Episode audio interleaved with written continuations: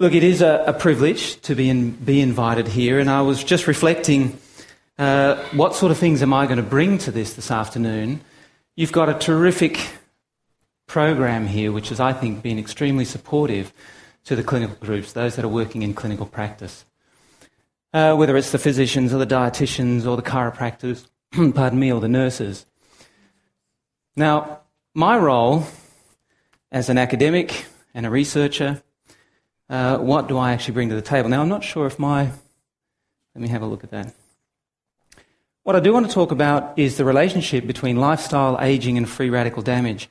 What I'm hoping to do here is develop, or at least present, a perspective, a model, if you like, for which you can start to see some of the things that Dr. Schaffenberg, uh, which Tim has talked about, and uh, which Skip have all talked about in relation to health.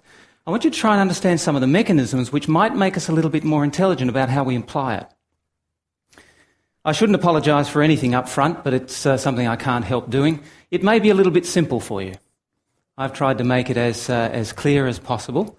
And uh, we're going to run through a couple of things here, and in half an hour it doesn't give me a lot of time to give detail. But please ask questions if, uh, if there are more detail that you want. Now, a little bit of background. We're actually the, well, I'm the head of the Australasian Research Institute. I have had a, a full time academic appointment uh, at the University of New South Wales in pharmacology, as Nick was saying uh, last night. But uh, about uh, about eight years ago, um, we sort of eventually got a, a research centre at the SAN, saying this is an institution that has been around for over 100 years, and we didn't actually have dedicated research, although ad hoc uh, sort of stuff was going on. But we felt that it was necessary to do it within the context of this hospital because this was a hospital that was established around keeping people well, and not only keeping people well, but teaching them how to stay well. Always an acute care facility, but uh, we felt that we needed to do a little bit more work there. So we actually got, uh, our, we call it the pool house. It's just next to the pool, and uh, it is a demountable. We have 250 square metres of space. We have our offices and that sort of thing in the front, and our lab at the back. But uh, it's given us a space to work. Now, we collaborate with a lot of people, and because I still have uh, some broad academic connections. I have some great uh, uh, collaborators that like to work with us. But we have a motto, and that is discovering the science of wellness. Now, I hope that that means something to you at the end. And as I say, as I walk through, I want to be able to look at, you know, in a sense, mechanisms producing these lifestyle diseases that we've talked about, and then hopefully take you through how that might look like, broadly speaking, or at least in principle, about how we might be able to integrate that into our current healthcare practice. So Sydney Adventist Hospital is our primary, um, you know, 95% stakeholder, and then Avondale Sanitarium and Adventist Health all uh, are members of our, of our board. All right, let me just have a look. This is something that'll be familiar to all of you, and this is not anything of a surprise. Leading causes of death in Australia 16% uh, the ischemic heart diseases, 8% stroke, dementia, particularly Alzheimer's, 6%. Uh, the sort of respiratory diseases around about 9%, diabetes about 3%, and then you've got a number of others. Um, this is sort of running to be around about 50% of the diseases that cause uh, death in Australia are actually have a strong link to both age and lifestyle choices. Now, I want you to think, and I'll hopefully get you to think about what it means to actually have these diseases, this degenerative process, uh, and why there is a link, certainly, between age and lifestyle choices. But as uh, Dr. Schaffenberg was saying, we're all actually aging, probably, at least in the community, a lot faster than what we need to. What's the mechanism for that? Well, underpinning a lot of that, the research that's been around now for a little while but is becoming much more clear, this concept of oxidative stress. Now, how many people have heard of oxidative stress? Now, if I say free radical damage, of course, everybody will have heard of it. And essentially, for the purposes of what I'm talking about now, oxidative stress is really when free radical damage has got to the point where it's actually causing more damage to the tissue than it can actually cope with and repair. So this is a case of lots of oxidative stress. And certainly the pathophysiology when the, uh, you know, I call them the boffins that look in the laboratory and they sort of open apart that bit of vascular tissue that might be taken out by a vascular surgeon somewhere, looks at it and goes, oh, look at that. We've got macrophage infiltration and we've got lots and this is sort of carbonyl formation here. And they go, hmm, that's all inflammation, oxidative stress. So there's no question that this plays a significant role, and it seems to underpin that pathological process. So it's actually what's driving the damage to the tissue. So we'll talk about that. But let me just uh, quote from Ellen White, and I like this one. Our bodies are built up from the food we eat. Those foods should be chosen that best supply the elements needed for the building up of the body. In this choice, appetite is not a safe guide. Through wrong habits of eating, the habit has become perverted, or the appetite has become perverted. Often it demands food that impairs health and causes, uh, causes weakness instead of strength. The disease and suffering that everywhere prevail are largely due to popular errors in regard to diet. Now, if that were true when she wrote it, which is around, you know, the turn of last century, it is certainly true of today. So while we've actually had, and there has been, lots of work that have been done, particularly around the nutrition deficiency diseases, and then on, uh, associated with the antimicrobials or the microbial diseases, what we've got now has been pointed out over and over again in essentially every talk is that we've got diseases of overnutrition, particularly high calories. And essentially, this is creating problems that the body can't handle. It's not set up for it. And hopefully, we'll get a perspective on that shortly. So, just looking at it in relationship to age, you would all be aware of this, but I thought it would be good to put the statistics here in any case. In terms of cancers, age distribution of all cancers in Australia, uh, excluding uh, some of the uh, lung diseases, um, significantly increases after about middle age. I'm going to show you some data that we published last year and how it relates to some of this. But certainly cancer, and of course, a cancer is just a dysregulated genome, isn't it?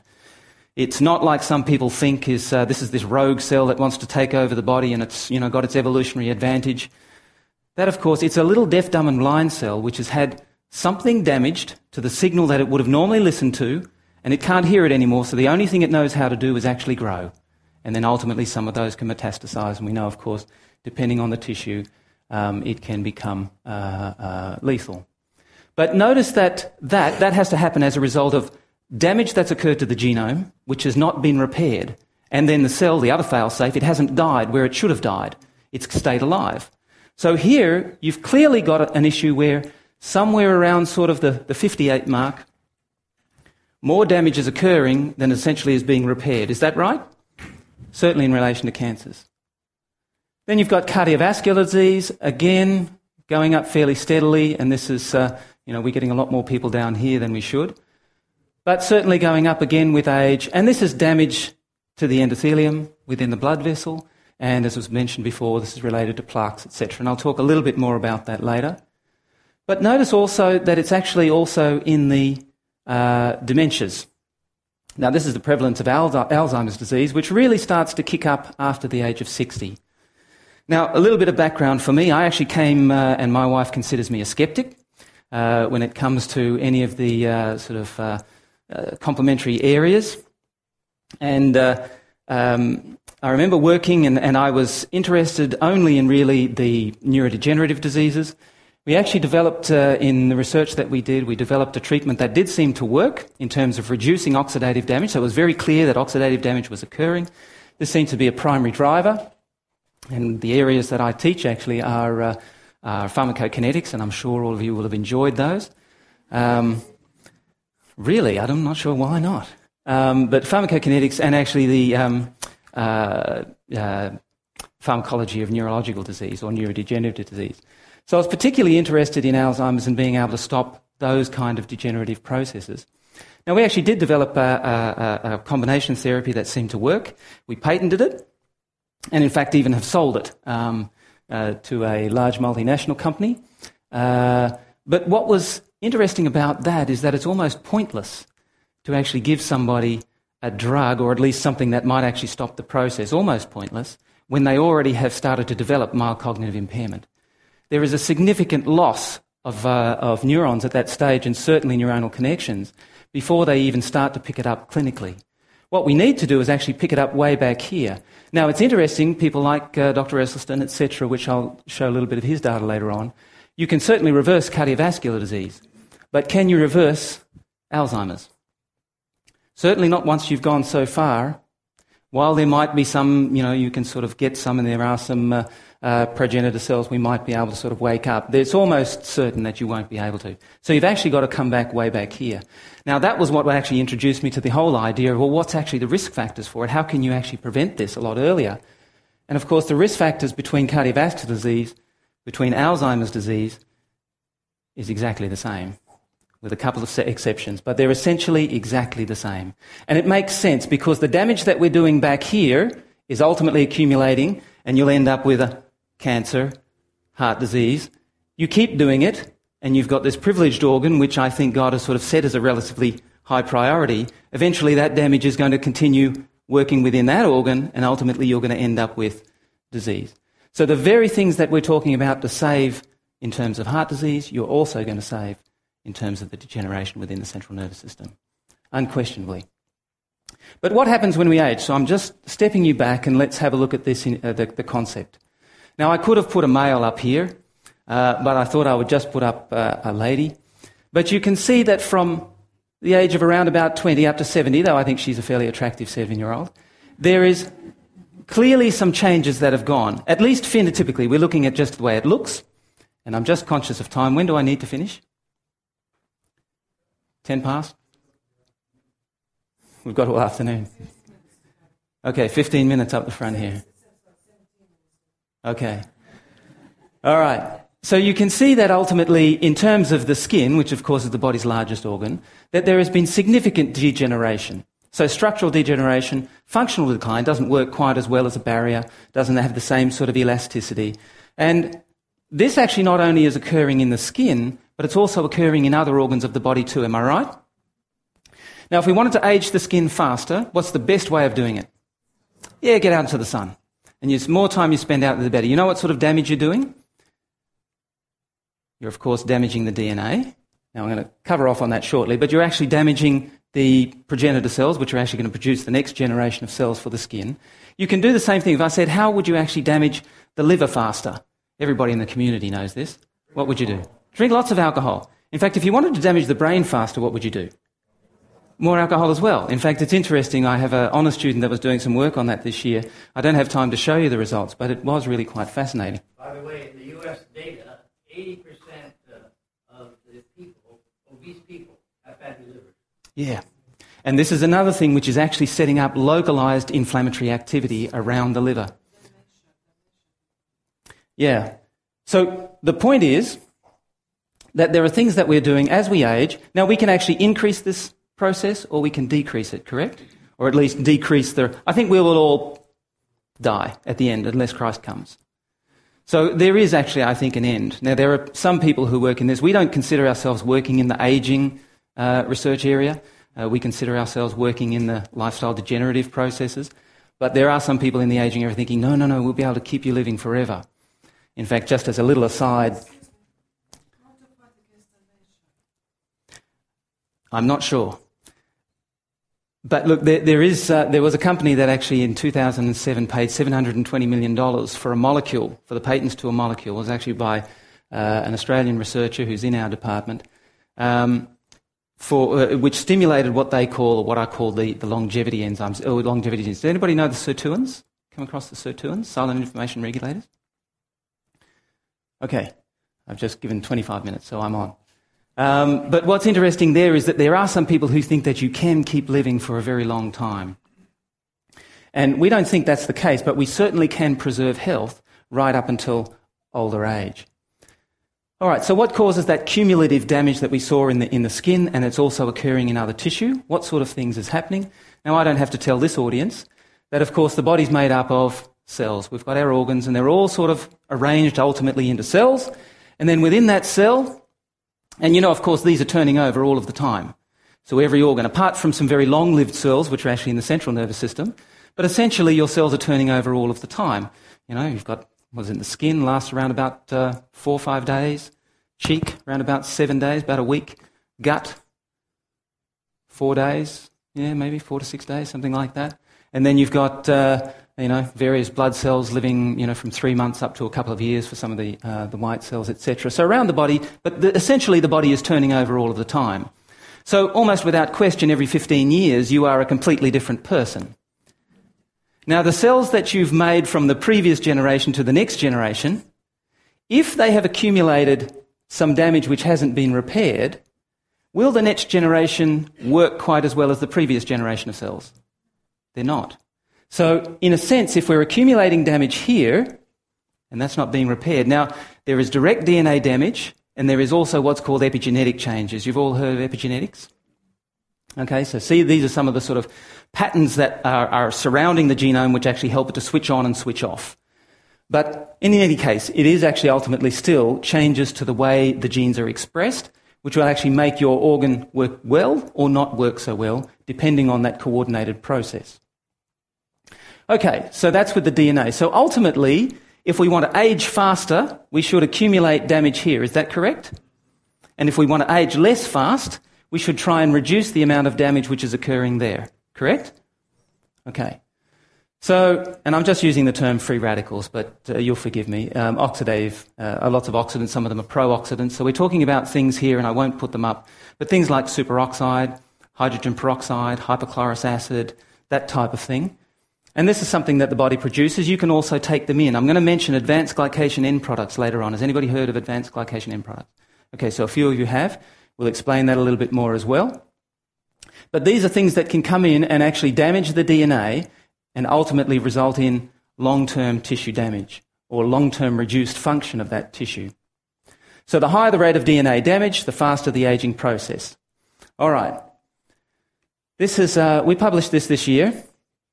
Uh, this was actually one of my honours students from last year. And uh, what we did was that we actually took, um, uh, we had some great cooperation from our, from our surgeons. And uh, we would actually have the, uh, uh, the, the, poor little honours student there in theatre. And within 10 minutes, or he would just, you know, you know, there's always little bits and pieces left over from surgery, is that correct? Stuff you don't need. but just like a mechanic, you know, I don't know where that bolt went, but you know. Um, so she would be there waiting for these little bits and pieces which were no longer necessary. And, uh, and so then we would process them very quickly because, of course, this research is hard to do uh, because once you've excised something from the body, it starts to degenerate very, very quickly. And then, of course, you would get a very inaccurate reading. Um, so we were processing, we had them in within liquid nitrogen, we had them washed, and in, within liquid nitrogen within 10 minutes. In fact, they were washed and at minus 80 within about uh, three minutes of being excised.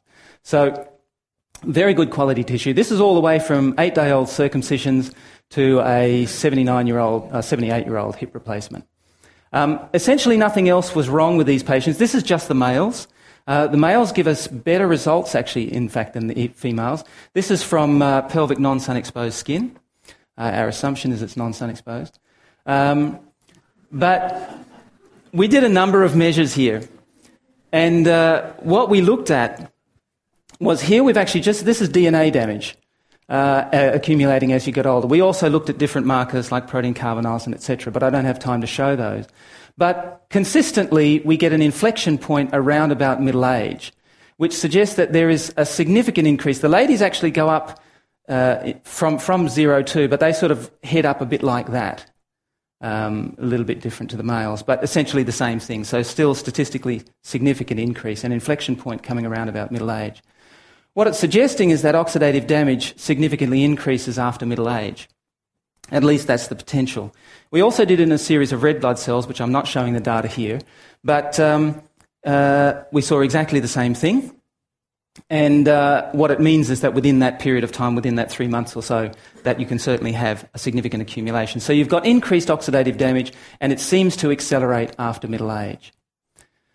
So where do these free radicals come from? Now, of course, accelerating after middle age, isn't that consistent what we're seeing with the degenerative diseases as well? The increased risk of cancer, the increased risk of heart disease, increased risk of dementia, etc.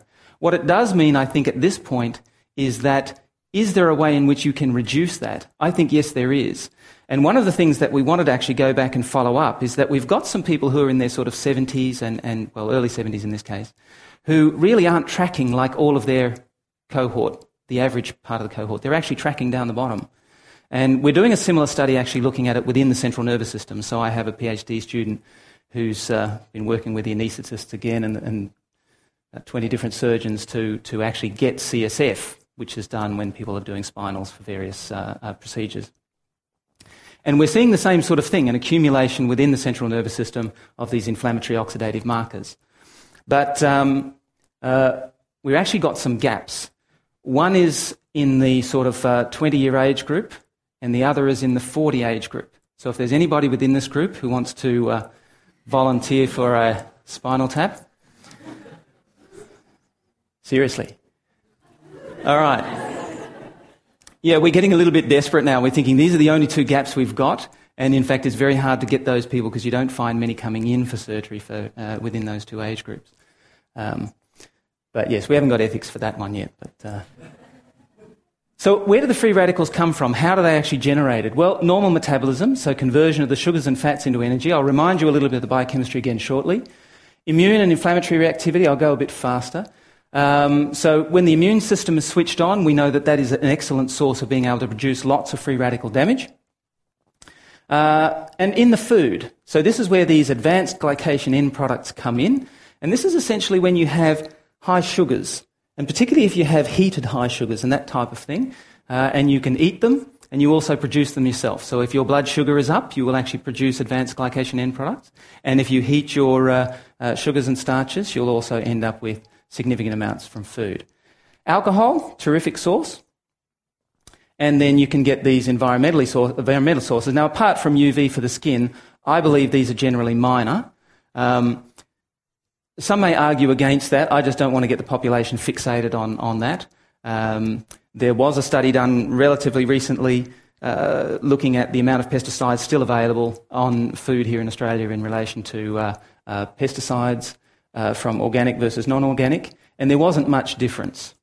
What is interesting, though, is that I think in a lot of the foods that we produce, and this is a little bit from what we had last night, a lot of the foods that we eat that are actually coming commercially produced, they are to some extent deficient in a whole lot of things. I mean, some of the tomatoes taste a little bit better now, but there should be around about 300 different esters. I know some of you will remember what an ester is, but it's one of those kind of, you know, usually nice smelly chemical molecules.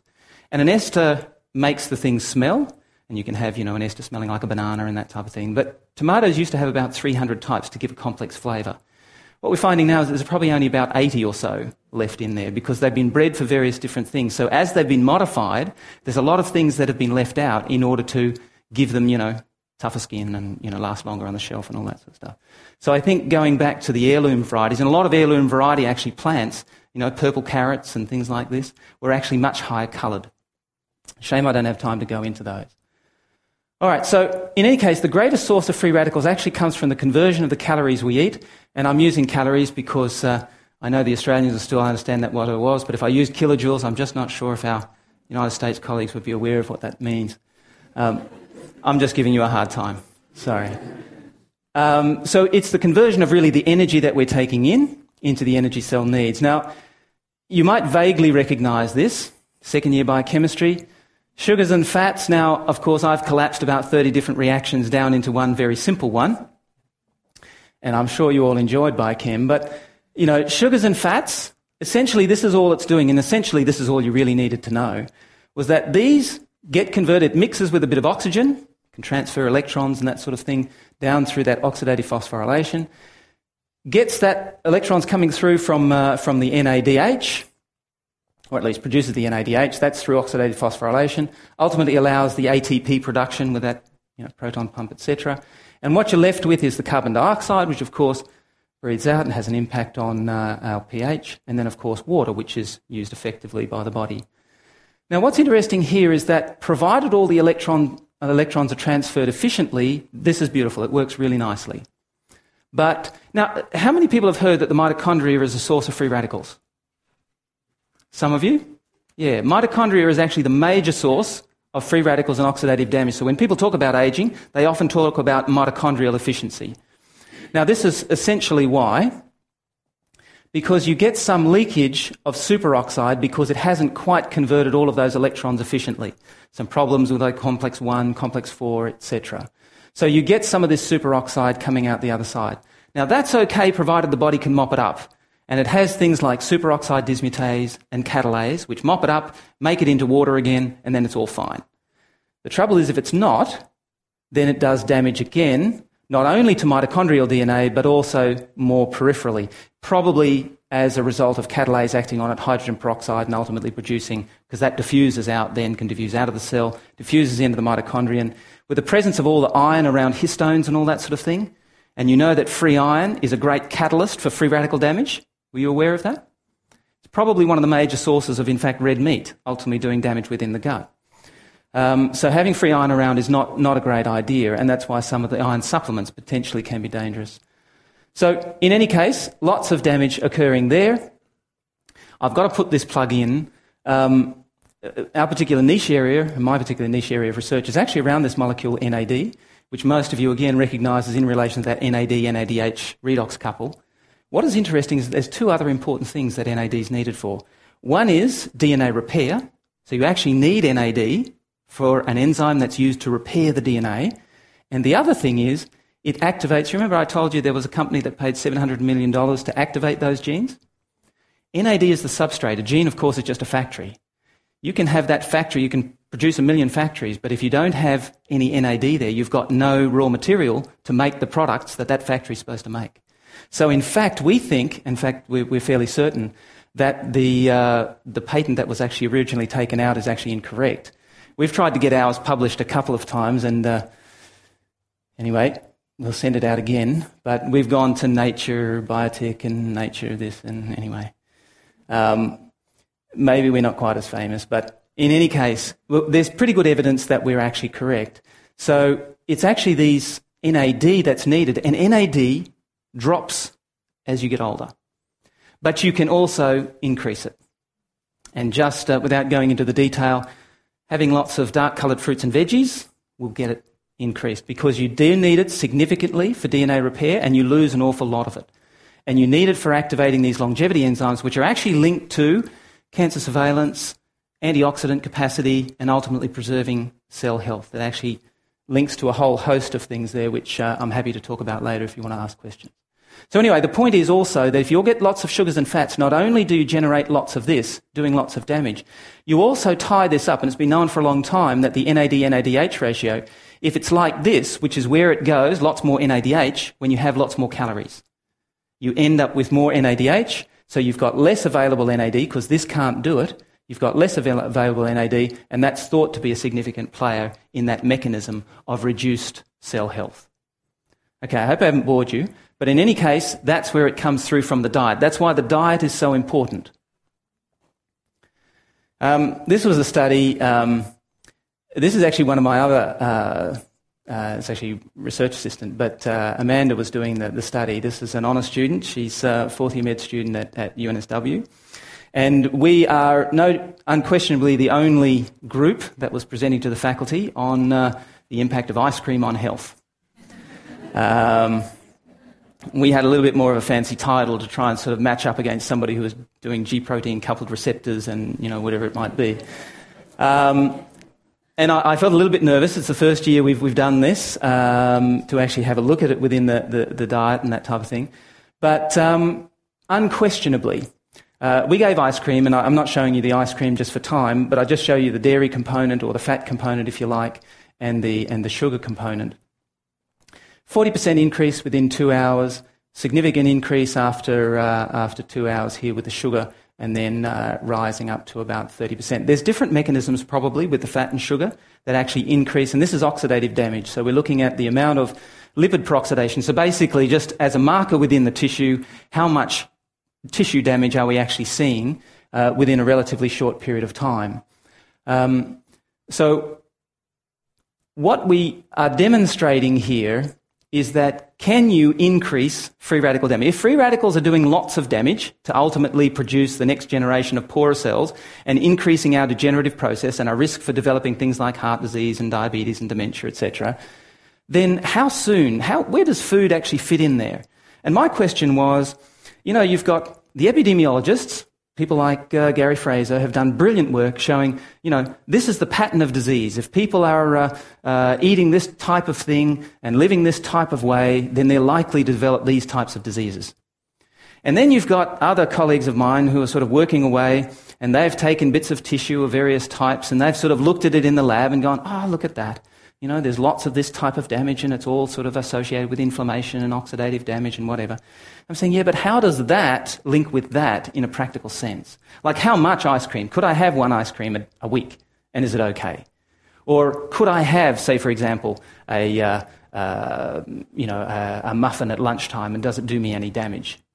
Well, I think really what it seems to show is that, in fact, every time you eat something which is not good for you that we already know if you have lots of them you will do the damage. It's not, it is that it accumulates over time, but you actually do the damage straight away.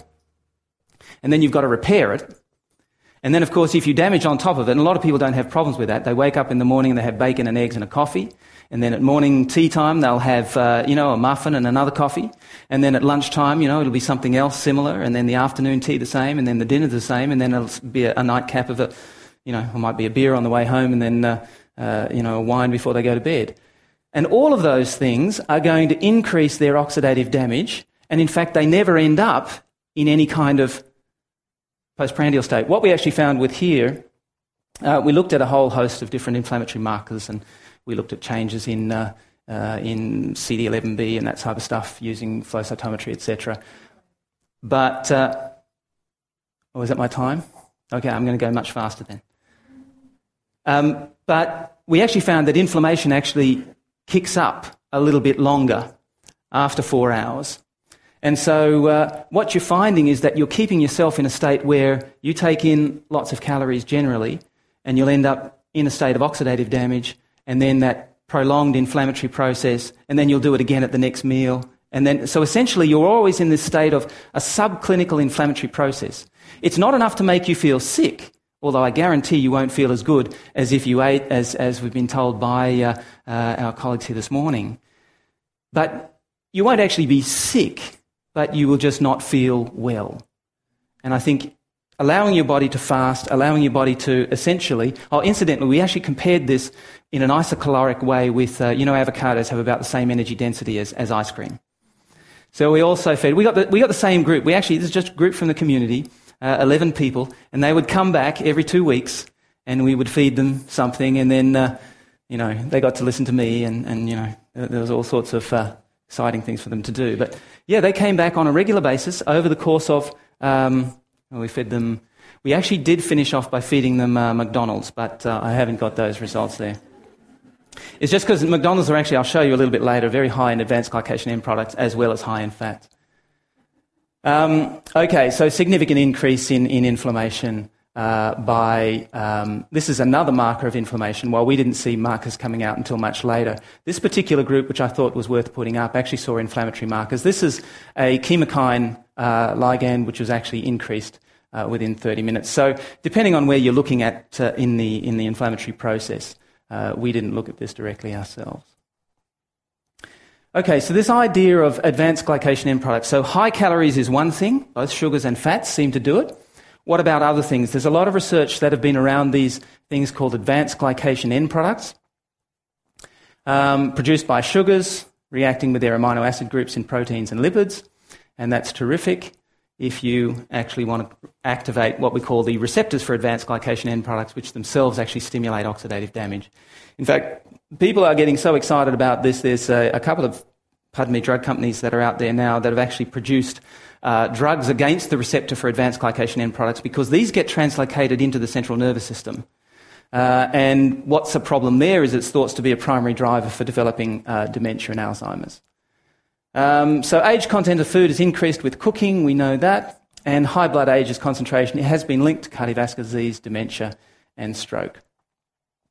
So, and I will move faster, just so you get your little look. Um, cheddar cheeses give you about 1,000, 1,600 or so. Parmesan cheese, I noticed there's some yesterday, uh, 2,500. I didn't say anything. Honestly, one of the great things is, is that um, uh, in my position, I tell them, look, I'm not a clinician. It's not my responsibility to tell you what to do.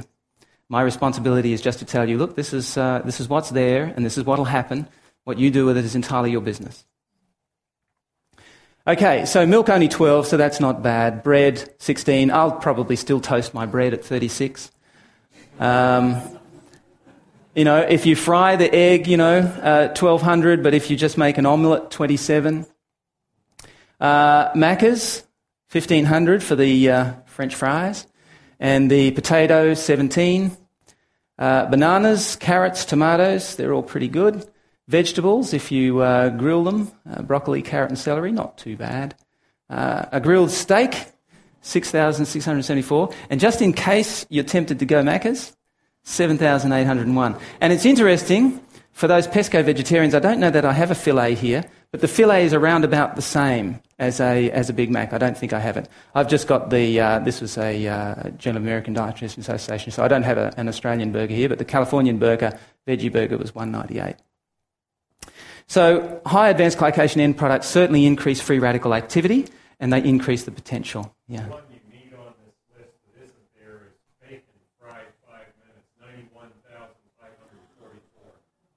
Absolutely amazing. I wish I had it. If, if it was in that, it wasn't actually in that list, which is a shame from, from that particular yeah, publication. interesting. If you boil chicken, it's 900. If you bake, if you fry it, it's 9,000. If you barbecue it, it goes up to 18,000. Yeah.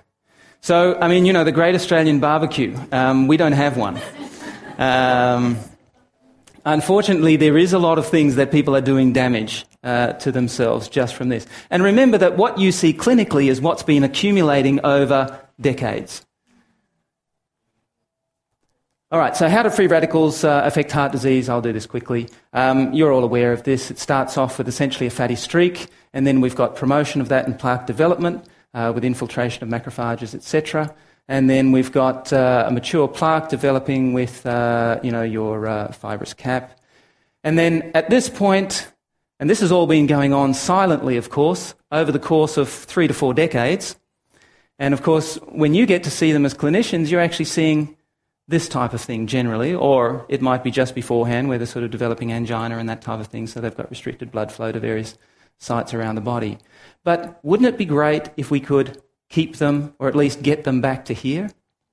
And in fact, even pick them up before they got up to here. It's very expensive once they, once they get to here. Uh, mm. Okay, so now I actually wasn't going to show you this one, so I'm going to step through that one because I think I was going to show you the next one. No, we've missed out on one slide. Okay, not sure how that happened. But in any case, I had a better slide. But in any case, this is this will do. Um, so um, I forget who was actually talking about it before, but but essentially looking at it is the oxidized cholesterol, the oxidized LDL that seems to be the bad one. While it still will be initiated this inflammatory process with high levels of, of LDL, it's actually the oxidation process, which is why having that sort of postprandial oxidative activity is significant because you've got a much greater potential for this. This is actually picked up by a variety of cells, scavenger receptors, etc., into the endothelial space. Now, what happens is that there is, you know, you get activation of VCAM and ICAM, you ultimately get an infiltration of your uh, white cells, which then they need to digest it. It is an inflammatory process. They are, mac- they are going to phagocytose it, get rid of it. But unfortunately, you also produce then its own kind of oxidative activity for that process. Now, more of those coming in, of course, you generate foam cells and you end up getting a cycle of inflammatory oxidative activity, um, which just very quickly I've shown there, and then you get uh, you know infiltration and that type of thing with free iron, which actually makes that even worse. So ultimately, this is a, a very uh, if you keep feeding this process, and I guess that was the key thing. If this were just occurring once a month or something like that, your body's actually able to cope with it and ultimately, I think, be able to get rid of the, the damaged material and you wouldn't ever, ever end up with a, a, a mature plaque. The trouble is, if you're doing it on a regular basis, and I think that's at every meal, it's a little bit like coming, somebody coming out and sort of damaging your, your, your, garden out the front. If they just do it once, you won't even think about it. You go and patch it up, and that's all right. But if they do it, you know, three times a day, You'll eventually have to bring in some heavy machinery in order to repair all of the damage. That machinery itself does a lot of damage, which is exactly what's happening here. And in fact, it gets to a point where you just go, it's all too much. I can't repair it. And that seems to be what's happening generally uh, here. So, bottom line is the mature plaque formed through repeated inflammatory oxidative damage at a rate greater than the body's capacity to repair it. And the primary stimulus for this inflammation occurs, it seems, at each meal. Uh, we'd certainly argue that. So, anyway, key points free radicals cause damage to the cell, increasing risk of heart disease, cancer, and dementia. Uh, high calorie foods, high fat and sugar increases free radical damage. Uh, foods with high advanced glycation end products, the fried foods, can increase free radical damage. And what happens if we reduce it? Now, you guys already know this, and I'm not going to give you much more information here. But uh, some of you may have seen this publication, which came out in Science. It's sort of been expected for some years. They've kept these uh, macaques alive for a long period of time. They actually had two groups.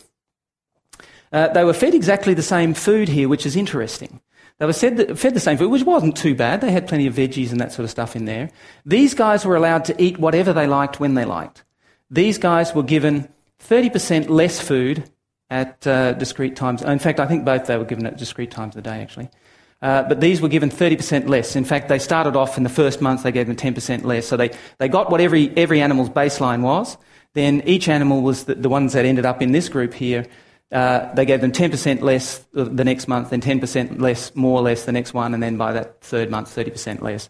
And they kept them on that. And this is over the course of, of uh, a number of decades. And what did they find? Uh, reduced mortality greater than 80%, or at least 80% of the calorie restricted animals were still alive after 20 years, compared to only 50% of this group. Uh, and delayed onset of uh, things like diabetes, etc. So 70% of these calorie restricted animals were free of any lifestyle disease at the end of the 20 year study, compared to only 20%. In other words, 80% of these animals already had some form of lifestyle disease, even the ones that were still alive. Which just means that calorie restriction on its own has a significant impact. All right, so positive lifestyle changes certainly reduce free radical damage. We know that based on uh, grains and legumes, vegetables, and fruit intake, it reduces and reduced fat. We do get a decrease in oxidative stress activity, and it can reverse atherosclerosis. Uh, Dr. Esselstyn was mentioned before, and his publications, I think, are well known. But there is no question that it is reversible. And what is, surprise, what is surprising is that uh, that is not more widely known. All right, exercise increases antioxidant capacity. It does. It puts up things like superoxide dismutase, etc. Decreases inflammation, decreases oxidative stress, and reduces the stress response. We don't have time to talk about that, unfortunately. So, main points reducing calorie intake 10 to 30%, cut down high uh, ages, eat a plant rich diet, plenty of dark coloured fruits and veggies. Happy to talk about that, and exercise regularly. The only thing that I'll add in here a lot of Adventists like, you know, we will do aerobic exercise. I think it is very important for various reasons to actually do weight bearing exercise as well, particularly for middle age. All right, so just thought I'd show you this one. This is the uh, published in circulation uh, last year. Uh, this is the number of deaths in thousands. This is in the United States from 1900 to 2007. And what I found fascinating from here is notice when it goes up. So if we look at this as a marker of lifestyle disease, the death from cardiovascular disease, picks up right after 1900. Um, I just found this really interesting. Ministry of Healing was, provi- uh, was published in 1905. And of course, the very instruction that was going to tell us how to prevent lifestyle disease, not only for ourselves, but for everybody else. I mean, every Adventist should be down here. And I should say, every Adventist and their friends should be down here. Okay, so while uh, I've only talked about this, of course, you're aware of all of these others, some fascinating things that we've found in relation to particularly adolescent behaviour that should have shifted across to. That's tea and coffee, so this is, sorry, the older version. But uh, caffeine intake for, for adolescents, particularly, and alcohol intake. Damage within uh, you know, brain cells within uh, 10 minutes, even below 0.05. Uh, so one of my honours students did that. She got first class this year as well, so that worked well. Okay, so this is just the final model, and I'll finish off with this one. Essentially, the population and all of us assume we're physically well, um, I think a strong argument can be made that if there is this oxidative inflammatory process, we will not be well. Uh, in fact, that will actually create disease continuing over decades.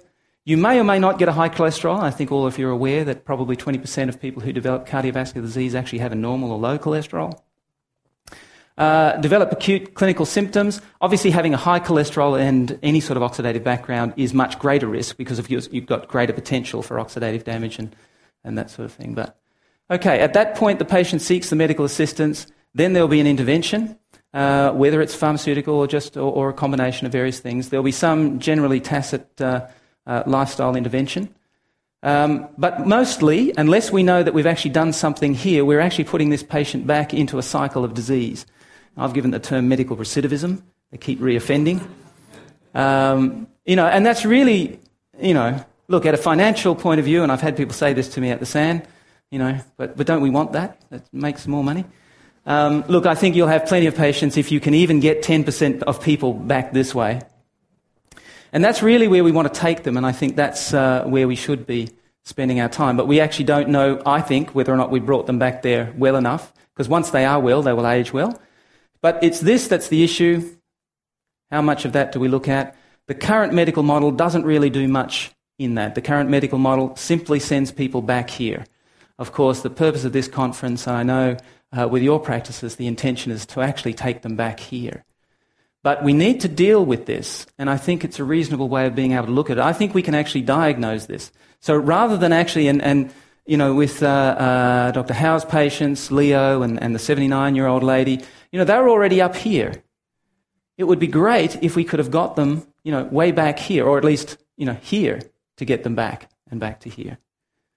Um, so anyway, World Health Organization, I'll leave that out. State of complete physical, mental, social well-being. So they're aware of what it all means now in terms of what real health is, which is the same definition as what we would have.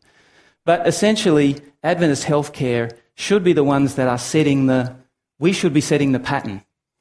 You know, I, I tell them at the SAN, we need a lifestyle medicine, I, I prefer a lifestyle medicine research centre there, because we should be taking the 50,000 patients and going to be 100,000 soon, coming through those doors, and we should be able to at least navigate as many as possible through to a lifestyle centre, which is going to be able to show them how to stay well.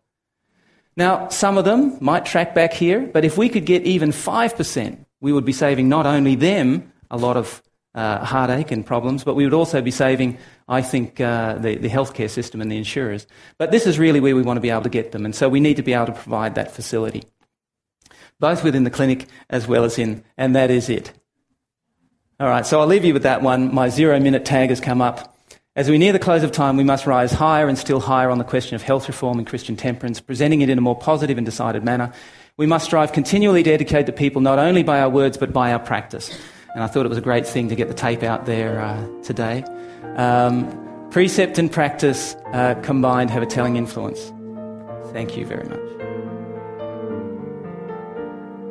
This media was brought to you by Audioverse a website dedicated to spreading God's Word through free sermon audio and much more.